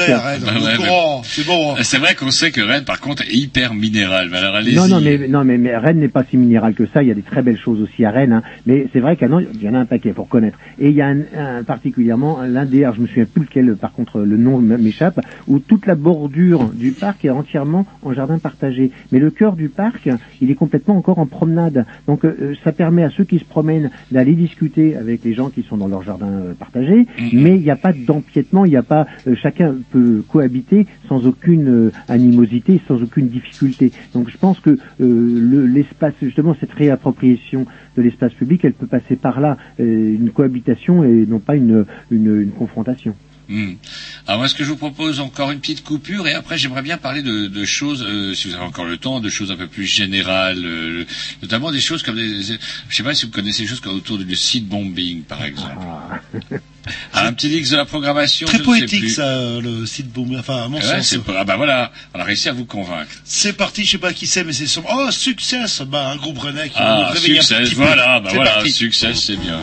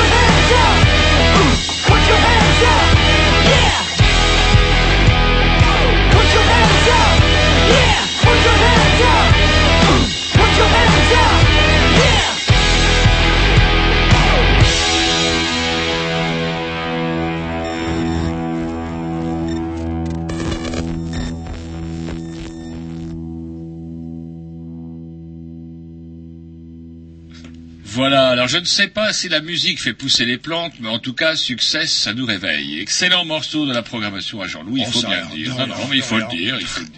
Bref, nous sommes toujours en compagnie de Monsieur Philippe Munier et nous allions, euh, après avoir parlé du projet de, qui va tourner autour de la ville de Lannion, donc j'espère on, on reviendra là-dessus, on vous rappellera dans six mois, un an, je sais pas. Je suivrai attentivement dans le Trégor, vous inquiétez pas. Bon, alors ça va. Et du coup, il y a d'autres comment, il y a d'autres choses qui nous interpellent, comment dirais-je, euh, chez les Grignoux, c'est notamment un concept que l'on appelle le seed bombing. Est-ce que vous pourriez nous parler un petit peu de ça? Si on tape seed bombing, il y a tout plein de sites de guérilla verte, etc. Est-ce que vous pouvez nous éclairer un peu là-dessus? Oui, alors faut, faut quand même euh, se rappeler que le, le- le premier à avoir, euh, euh, comment dirais-je, expliqué comment faire des, des bombes à graines, c'est euh, un non-violent pur et dur, c'est euh, Masanabu Fukuoka, donc le, le, le, comment dirais-je, l'un des pères de la permaculture, celui qui euh, euh, a écrit un bouquin qui, fait date, euh, et qui, s'arrache partout d'ailleurs, pour la révolution d'un seul brin de paille, et effectivement qui avait mis au point cette technique pour la reforestation d'endroits difficiles d'accès. Et donc, euh, bah voilà, c'est beaucoup plus facile de lancer une bombe à graines avec des graines astucieusement choisies que d'aller se casser la figure dans euh, la, la pente d'un volcan ou d'un- d'une montagne. C'est puis- quoi la permaculture euh, exactement? Ah, la permaculture, bah, c'est- reproduire en fait, reproduire la nature. Donc euh, la nature, elle y a jamais euh, tout d'un coup on euh, fait pousser un grand champ de blé d'un hectare et tout d'un coup hop il disparaît d'un coup et tout d'un coup hop il est tout labouré, tout d'un coup hop il y a quelque chose d'autre derrière. Dans la nature tout se passe très lentement, tout est mélangé, tout est comment dirais-je, tout est en comm- commensalité, tout le monde aide tout le monde. De temps en temps il y en a quelques-uns qui en récupèrent un petit peu pour eux. Il y a des parasites partout malheureusement, mais Grosso modo, c'est la, nature, c'est une collectivité, c'est une communauté qui fonctionne en général plutôt bien, et avec euh, euh, les différents étages, euh, l'étage euh, euh, des arbres, l'étage des arbustes, l'étage des, des- des grandes plantes euh, et des herbes, et puis les étages euh, d'en dessous avec euh, les, algues, les mousses et compagnie. Et chacun de ces étages en permaculture doit être respecté pour euh, bah, réussir à, faire fonctionner un système qui fonctionne donc en, co. euh, on est encore là aussi dans la co euh, dans, dans le co-travail, hein, dans la collaboration, euh, de, de façon à obtenir des légumes qui ne sont pas stressés, qui sont qui n'ont pas été traités parce qu'ils ont ils auraient récupéré dans le sol ce qui leur convenait, etc., etc. Ah. Donc c'est ça la permaculture. On ne bousille pas le sol, on l'aide au contraire à se développer. Ah, une question de, de, de plume. Moi, j'avais entendu parler aussi de, de l'agroécologie. Je sais pas si c'est la même chose euh, que la permaculture ou pas. Alors c'est, on va dire que c'est la, méthode euh, intensive ou int- semi-intensive de la permaculture. Donc la- l'agroécologie, c'est effectivement de- d'essayer de, passer de l'agriculture intensive vers une agriculture euh, de conservation des sols, euh, mais on n'est pas encore à la permaculture. D'accord. Alors pour en revenir au site bombing, alors justement le site bombing, c'est notre ami Ploum là qui m'a branché là-dessus, il me dit oh regarde il y a des, de nouveaux terroristes verts et alors euh, on en a parlé à Jean-Loup au début un petit peu circonspect, puis il a fouillé et puis Jean-Loup du, du coup vous trouvez ça même poétique. Oui, non, j'ai retenu, euh, c'est un côté poétique en fait. Le principe, c'est de balancer des graines de fleurs euh, Ou de- dans, d'autres un, choses. dans un nutriment enfin, adapté de manière à ce qu'ils poussent au milieu du béton. euh, chose que les plantes, euh, j'ai remarqué, en prenant la quatre voies, euh, souvent le font naturellement, sans, avant que ce soit du signe bombing peut-être. Non, avant l'heure. Ah, Monsieur Munier, alors c'est quoi alors le site bombing? Ben, c'est- c'est c'est- c'est exactement ça. Alors soit soit c'est une technique de d'ensemencement pour les zones diffi- difficiles, soit c'est une technique de réensemencement et de là effectivement c'est quelque chose de très poétique de de, verdissement des, des zones trop minérales euh, qu'on peut avoir dans certaines villes. Euh, alors ça, nécessite une réflexion. C'est pas euh, le plaisir de faire une boulette de terre avec euh, avec un petit peu de d'un très bon compost et puis des graines foutues n'importe comment. Il faut réfléchir. Je vais le mettre à tel endroit, donc je vais être à telle exposition. Donc je suis plutôt, euh, par exemple, au nord. Ben, qu'est-ce qui va pousser au nord? Que si je mets des graines qui supportent que le plein sud, eh ben effectivement mon machin il va servir à rien. Donc ça nécessite une, réflexion. Où est-ce que je vais balancer ma, bombe? Donc je veux que les graines elles poussent, donc elles soient aussi dans une bonne exposition. Euh, mais euh, ce côté, euh, disons, euh, euh, initiative euh, citoyenne de dire euh, là euh, la mairie elle a vraiment déconné ils nous ont mis euh, euh, que, de béton. que du béton mais même ça peut être des pavés des très jolis pavés mais s'il y en a trop euh, la nature elle a besoin de- d'être là elle est- on a besoin de la nature en ville donc c'est vrai que de balancer une petite bombe à graines à droite à gauche personnellement je n'y vois aucun inconvénient Et alors, du coup, euh, est-ce que on a déjà des articles de loi qui punissent le site bombing? Parce que ça va très vite chez nous en général. Oh, alors, de manière sûre, non, mais je suis certain qu'en cherchant bien, on trouverait un truc qui ferait, dirait ind- indirectement que c'est euh, même pas bien de faire ça. Forcément. J'ai une connaissance qui était victime du site bombing euh, il y a quelque temps. Euh, ils ont retrouvé des plantes de cannabis dans son jardin. Il a dit c'est un site bombinger qui a fait le coup, j'y suis pour rien. Ils l'ont pas cru. Ils l'ont pas cru. Oh, alors, en plus, ça c'est terrible. Et euh, alors, il y a, il y a autre chose. Alors, il y, a- y des sites, hein, de sites bombing. Si on tape, on peut trouver Ouais, comment, des comment on sites, fait, comment on euh, fabrique, quel est le mélange Ouais. Il y, a, il y a un petit bouquin qui est paru parce que c'est vrai que la plupart des, des sites euh, de, de sites bombing sont en anglais, mais il y a un petit bouquin qui est paru l'an- l'année dernière aux éditions Plume de Carotte, si ma mémoire est bonne, rien que le nom fait rêver, euh, et ça s'appelle euh, L'art euh, des bombes à graines, c'est une anglaise qui a écrit ça, et euh, c'est très très bien expliqué, il y a toute la totalité des, étapes, le- les différents choix de d'essence, donc elle prépare, elle propose un choix de, plantes euh, euh, sauvages ou à caractère, disons que des plantes qui s'implantent facilement et qui sont les plus jolies possibles tant qu'à faire, et euh, la manière donc de, en fonction de telle plante, et ben je vais faire tel type de, de mélange, euh, et puis les différentes sortes de, de bombes, ça passe de la petite pilule, hein, du, du cacheton euh, avec des graines, ça passe par les ballons, alors là c'est vraiment du, du, du semi à l'aveugle, et puis Ah, après énorme. tout- On, on, on, on gonfle un ballon à l'hélium, on met de la terre, on mélange avec des graines, et hop, pouf, on et voilà. envoie. On Ah, envoie et puis ça tombe, bah voilà, où, où ça veut. Est-ce que c'est nécessaire dans le sens, je suis sûr que si on n'entretenait pas la ville de Rennes pendant deux ans, il y aurait des plantes partout. euh, et quand je disais euh, tout à l'heure le long des quatre voies euh, qu'on voit, je sais pas, une espèce de, de lupin ou un truc comme ça, qui est en- Énormément de colza. qui est en train de pousser euh, au milieu du, du, du bitume, comme dirait Maxime Le Forestier, euh, c'est assez surprenant. Oui, non, mais tout à fait. Mais la, la nature a une capacité euh, à, à regagner euh, les, les- les lieux construits qui est absolument phénoménale. Il y a, a qu'à voir. euh, Mon potager, par exemple, au bout de par- 15 jours. Par exemple, voilà. Mais ça, c'est quand on a oublié de le pailler. Hein, quand, quand on paille, ça va beaucoup plus lentement. Euh, mais euh, il y a qu'à regarder les, les différentes euh, bases américaines que les Américains nous ont laissées dans les années 65 à peu près.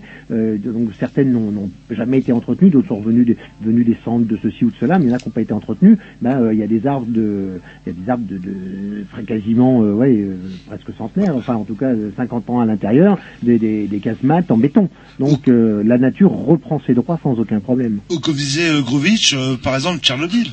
Tchernobyl, oui, bah, tout à fait. C'est assez surprenant. C'est c'est Ouais, carrément c'est surprenant, ouais, ouais.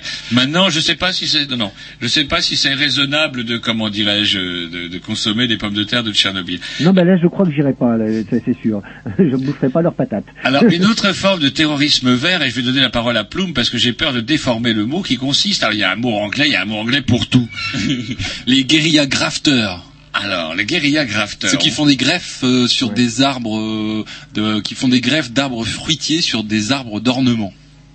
Ouais, alors ça, c'est... euh, y a- La greffe sauvage. Ça, ça- ça a été fait euh, de- déjà, alors je me souviens plus de son nom, un monsieur qui est un vieux, monsieur maintenant, mais qui fait ça depuis plus de 40 ans dans le, dans le sud de la France.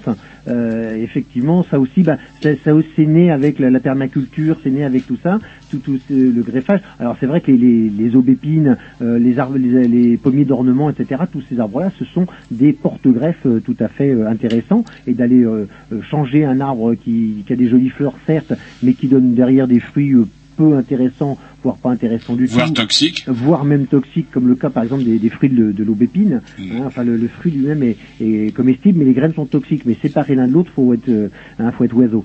Euh, donc, euh, si on sur une aubépine on greffe un poirier, eh ben c'est quand même vachement plus intéressant de manger une poire. Et la- la- l'arbre sera tout aussi joli au printemps, et, mais par contre derrière on pourra euh, manger le fruit. Donc quelque part, euh, oui, euh, c'est c'est un mouvement qui mais qui, qui, qui existe. En fait, qui existe depuis l'invention de la greffe. Il y a toujours eu des fêlés de la greffe et je trouve ça super d'ailleurs. Euh, depuis, euh, euh, le, le- c'est les Grecs, je crois, qui ont inventé la, greffe et depuis les, les Grecs, on greffe partout. Hein. Et philosophiquement, donc, euh, vous seriez un peu euh, guérilla euh, grafter, en fait, vous. Ah oui, oui, complètement. Dès, qu'il y a moyen de remettre la nature à sa place, c'est-à-dire au cœur de notre vie, et non pas à l'extérieur, euh, très très loin, parce que ça pue, ça pique, il y a ces plein de bestioles et des derpes qui, grattent et qui piquent. Non, la, la- nature, on en est issu. Euh, elle devrait être au milieu de notre vie en permanence, ou plus exactement, on devrait être au milieu de la nature en permanence. Et donc, dès que j'ai une possibilité euh, d'aller dans ce sens-là et, d'emmener un maximum de mes concitoyens dans ce sens-là, euh, je, saute sur l'occasion. Super. Eh ben, écoutez, on s'écoute un petit Dix, et puis si vous avez encore un petit peu de patience, on aimerait bien vous parler de, de botanique un peu plus en général. Pas de problème. Voilà, Ouais, de, local. C'est vrai, j'ai noté toute une série de questions qui m'intriguent. Merci beaucoup. Aïe, aïe, aïe. Ah, quel morceau de préparation à la prochaine.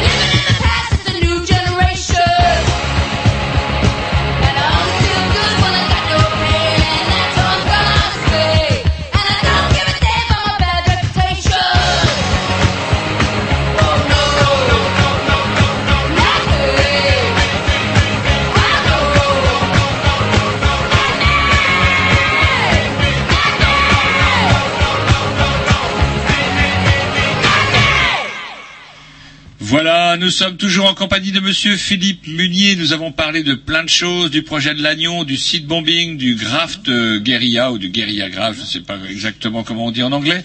Bref, maintenant, avec Jean-Loup, nous brûlons de vous interroger, euh, comment Monsieur Munier, parce que euh, Ploum nous a dit, vous allez voir, il est incollable. Il connaît plein plein de choses, il répond du tac au tac, à voir même, d'ailleurs, disait cette mauvaise langue, que pour certaines questions de vos auditeurs, en fait, elles seraient préparées à l'avance. Est-ce vrai? Ça, c'est faux. Ah Donc c'est encore plus impressionnant. C'est vraiment tout du direct pur. Euh, la seule limitation qu'il puisse y avoir au niveau du standard, c'est euh, éventuellement des, des, des questions qui ne correspondraient pas directement au thème ou à l'esprit de, de l'émission. C'est tout. Ah, ah.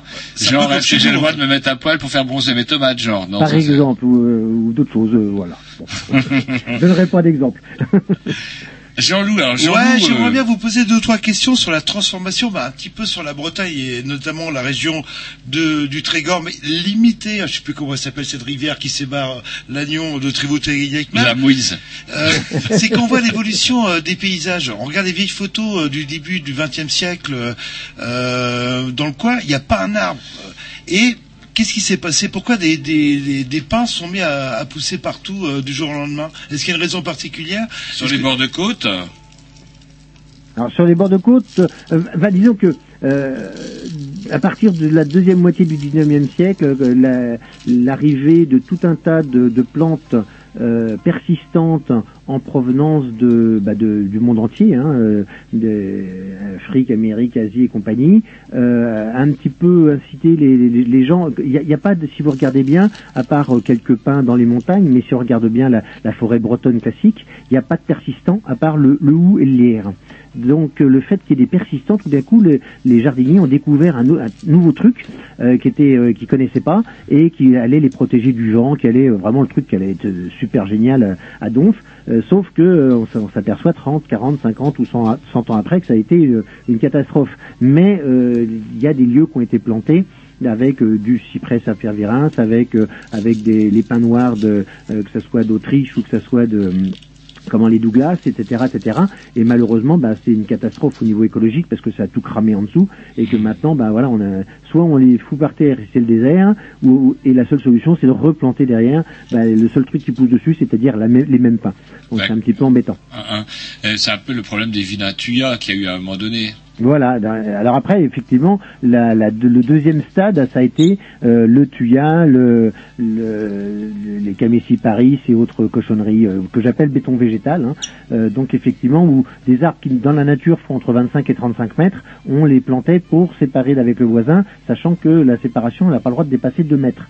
Donc un, c'est mission impossible, et deux, à chaque fois, on est obligé de tailler ça deux fois par an, avec au risque de se casser la gueule pas mal souvent. Et il y a même eu pas mal de morts tous les, il y a des morts tous les ans, des gens qui veulent encore faire ça eux-mêmes et qui euh, montent sur l'échelle et badaboum, euh, ils se prennent le taillouet euh, au travers de la tronche et ils descendent de l'échelle plus vite qu'ils sont montés. Un, les tuyas, c'est ce qu'il y a le long des stades aussi pour empêcher les gens de voir.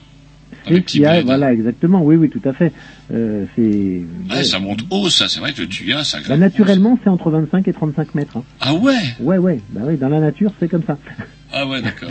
Et pour en revenir euh, sur les, les pins euh, qui, euh, qui font euh, même partie du paysage breton. euh, Que l'on connaît, nous, à notre âge. Euh, ah, y a, cette Écosse, il y a une légende qui dit que, enfin une légende ou une rumeur qui dit que après la guerre 14-18, on a réincité les gens à planter du pain, euh, justement pour avoir une réserve de bois pour la marine ou ce genre de choses. Sauf que, bah, évidemment, le, les techniques ont évolué. Ou est-ce que c'est juste un phénomène de mode?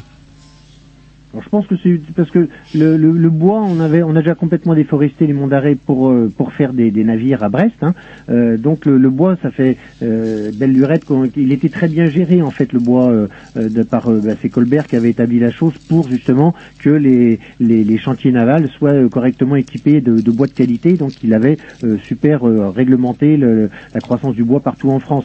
Donc pense pas que ce soit tellement ça. Je pense que c'était plutôt euh, une- cette espèce de d'attrait, d'exotisme, de plantes qu'on connaissait pas chez nous, euh, de ce côté euh, euh, toujours vert bah, qui, qui, qui donnait, qui empêchait, enfin qui limitait peut-être euh, le coup de blues euh, euh, pendant les misoudus. Euh, donc euh, effectivement tout, ce- tout ce côté, euh, voilà, ce, Parce cette nouveauté en fait. Parce que c'est assez rigolo quand on regarde des photos, par exemple, du début du siècle, j'allais dire le bas du siècle précédent, du 20e, 20e, oui, oui. sur la côte, Restel, etc. Il n'y a pas d'arbres. Et euh, après, pouf, il y a eu plein de pins qui ont été plantés. Donc il y a eu un effet de mode alors. Il y a eu un, il y a eu un, il y a eu un, il y a toujours même un effet de mode sur le persistant. Hein. Ah. Euh, si on regarde bien, euh, les gens, même quand ils coupent leur euh, cochonnerie végétale, là, leur béton végétal, pour mettre quelque chose d'autre, c'est toujours un persistant.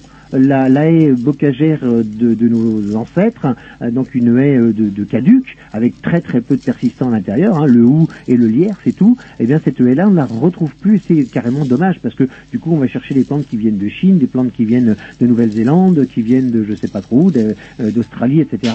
Et donc des, des plantes qui pendant un certain temps, on a l'impression qu'elles s'adaptent super bien, qu'elles n'ont pas de maladie. Et puis on s'aperçoit qu'au bout de 10, 15, 20, 30 ans, et ben effectivement, bah, ces plantes-là, elles poussent super vite, mais elles ont une durée de vie très courte. Je pense euh, aux escaloniens, par exemple, euh, ou alors qu'elles ont elles, elles ont un- une maladie que- qui se dé- dé- démarre dessus à fond la caisse.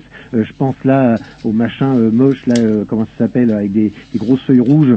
Le, zut, je sais plus le nom. Voilà. enfin bref, un truc que je que j'aime pas. Un truc que boufflait Merlin. Non, mais ça c'est le cotonnet aster, ouais. Non, non, mais c'est une autre plante. enfin, c'est presque un petit arbre avec des grosses feuilles rouges. C'est, c'est un, c'est une plante qui chope toutes les maladies du, du pommier, euh, sauf que c'est moins, c'est moins intéressant qu'un pommier parce que ça fait pas de pommes. Euh, ça me reviendra. Euh, Est-ce qu'il y a des, est-ce qu'il y a des modes qu'il y a, voilà. Alors, est-ce qu'il y a des modes dans les plantes? Parce Oui. que euh, du coup, il y a des plantes quand on regarde un petit peu euh, le jardin des, des grands-parents, certains jardins qui n'ont pas été trop abîmés, etc. Il y a des variétés. Je disais à Jean-Loup qui justement habite à Trévoux, Tréguignec, même donc, et qui, comment dirais-je, euh, a dans son jardin des, des pommiers dont je suis sûr, je suis même pas persuadé qu'il en existe une cinquantaine d'autres. Comment dirais-je Est-ce qu'il y a des modes? Comment ça évolue chez les pour les Oui, il y a complètement des modes. Alors les modes, elles sont, euh, elles sont pas mal données par les jardineries. Alors en plus, il, y a, un réseau de jardineries euh, en France entière qui, s'est développé euh, dans ces euh, 20 dernières années de manière énorme. Hein. C'est les, Français qui étaient pas mal à la, traîne au niveau achat de végétaux sont maintenant depuis plusieurs années consécutives les premiers acheteurs. Je pense, je sais pas forcément très très bien, hein, mais c'est une constatation. Sont les premiers acheteurs en jardinerie. Donc du coup, dans jardinerie, qu'on regarde de Dunkerque à, à Marseille et de Strasbourg à Brest, c'est ils ont la même la même palette végétale. Donc euh, C'est pour ça que c'est pas très très bien. donc c'est pas très très bien. Moi je conseille toujours aux gens d'aller chez les horticulteurs, d'aller chez les, les pépiniéristes euh, créateurs, ceux qui vont chercher euh, des, des, des nouveautés à droite à gauche, qui les élèvent, qui regardent les avantages, les inconvénients, puis voilà, qui permettent d'avoir un jardin. Alors déjà comme c'est eux qui les élèvent, ils peuvent vous donner les conseils de culture, et puis c'est des plantes qu'on ne trouve que chez eux, ce qui fait que quand on met ça dans son jardin, on n'a pas le même jardin que le voisin, et ça c'est quand même vachement agréable. Mais si je veux couper mon vieux euh, mon vieux sapin, j'allais dire mon, mon vieux pin, car- et en plus euh, ils arrivent en cycle, c'est vécu combien de temps ça 70, 80 ans, un truc comme ça? Alors ça, ça dépend des espèces, mais c'est vrai que le- le- Enfin, l'avantage ou l'inconvénient des conifères, euh, c'est que c'est ça a une durée de vie très courte, oui. Et alors, euh, qu'est-ce que je peux mettre à la place si je veux un persistant ou un arbre? Alors, qui serait adapté euh, vraiment à la au coin même? Même. Alors après, il faut, bien regarder où est-ce qu'on est par rapport euh, au fond de mer, parce que il y a des végétaux qui vont supporter euh, de ramasser les, embruns salés et qui vont même bloquer les embruns salés et qui vont protéger les suivants qui eux n'aiment pas le, sel. Donc il faut vraiment faire attention par rapport au fond de mer et puis regarder aussi par rapport au, à la, comment dirais-je, à l'exposition de, de, de la haie ou de l'endroit où vous voulez planter ça. Est-ce que c'est plein nord, plein sud? Est-ce que c'est dans un couloir qui est hyper venté, etc. De manière à choisir le végétal qui va s'adapter correctement à cet endroit-là. Donc comme ça, là, à brûle pour point, j'ai pas de réponse. Mais il faut voir le- l'endroit. Il y a une, une petite euh, dernière question euh, après, le- parce que l'heure tourne et puis Roger a des choses à vous dire. Moi, il y a un truc qui m'a surpris, c'est la renaissance du, du lupin. Quand j'étais gamin, ça poussait comme des, J'aime bien le lupin, l'odeur du lupin, c'est super. ça poussait comme des louzous. Hop, ça a disparu pendant quasiment 30 Des ans. jardins. Et, euh, et non seulement bah, on les retrouve pas dans les jardins, mais on les trouve euh, sur les bas côtés, euh, euh, surtout bah, dans la région. Et Du, lut- du lupin sauvage. alors qu'est-ce qui s'est Alors, ils passé sont- Euh, il est Des pas- rumeurs disent que c'est des camions. Qui, Il n'est pas sauvage du tout, hein, déjà. Alors, c'est des il sent très bon, vous savez, il sent comme le- dans les jardins des grands-mères. voilà. C'est du site bombing C'est quoi? C'est une. Alors à, à la base, euh, il semblerait que tout, au tout début, il y a euh, 30-35 ans, euh, en ayant refait une, enfin en ayant fait une rocade, euh, Oui. les, C'est donc ce que les- dit la les- rumeur. les gens de la DDE, en fait, ils ont traversé un vieux jardin. Et dans ce vieux jardin, il y avait des graines de lupin. Et le lupin, il faut savoir que c'est une plante qui est dite pionnière. Donc c'est c'est une plante qui est capable de se développer sur des terres très pauvres. Donc, euh, la qu'est-ce qu'il y a de plus pauvre qu'une terre qui vient d'être scalpée par euh, par un engin euh, de travaux publics Il n'y a pas grand-chose de plus pauvre que ça. Donc, les lupins se sont développés sur euh, ce- cette rocade et à, l'endroit où il y avait ce vieux jardin, puis un petit peu plus par rapport du fait du, mouvement des terres. Et ça a donné des idées après aux gestionnaires. euh, donc, en général, c'est la DDE de dire, bah voilà, c'est super joli. En plus, comme c'est une plante pionnière, bah, elle, elle renourrit, elle va relancer la, la mise en place de la végétation. Et donc, effectivement, c'est en général ressemé. Alors, il y en a qui mettent ça en monochrome, c'est dommage. Il y en a qui mettent ça en toutes les couleurs du monde, et ça, c'est beaucoup plus joli. Et c'est vrai que le vieux, le, le vieux lupin rustique a quand même plus de gueule que le vilain lupin qui nous vendent dans les catalogues. Non, mais cette rumeur, euh, Attendez, justement- je- je- euh, sur les lupins, qu'est-ce que vous en pensez Ben, vous, moi, j'aime beaucoup le lupin, mais faut, faut bien partir du principe que c'est une plante pionnière. Donc c'est une plante qui, dans un jardin, ne pourra pas rester plus de 5-6 ans à la même place. Hein, faut pas oublier. Donc dans les jardins de grand-mère où il y a très peu d'engrais, très peu de de- d'amendements, euh, où c'était euh, fait euh, ça, euh, euh, disons le plus naturellement possible, euh, et en plus on mettait pas de, de fumier ni de compost au pied des lupins, il restait pas mal d'années. Mais si on met ça dans une terre et on se dit tiens je vais lui donner à bouffer et on lui met un grand coup de compost, on est sûr de le faire disparaître le plus vite possible. Donc faut faire attention. Chaque plante a son son, son rythme de vie, son, son sa gourmandise et son et son comment dirais-je sa manière de, de végéter. Donc faut bien euh, respecter ça si on veut que ça dure. Mais sinon le lupin c'est une super plante. Et donc en fait, cette histoire de transport, c'est pas une rumeur, c'est vrai? Ah c'est vrai, oui oui tout à fait, oui oui c'est c'est- ça a démarré comme ça. Ma- Maintenant, par contre, c'est, c'est, c'est semé euh, volontairement. Hein. Alors, on parle de plantes. Moi, il y a- il y, a des plantes qu'on aime. Moi, j'adore jardiner, mais il y a des plantes qu'on aime et des plantes qu'on n'aime pas. Il y a une plante, une fleur particulièrement que je n'aime pas. Vous avez peut-être hurlé, mais c'est l'hortensia.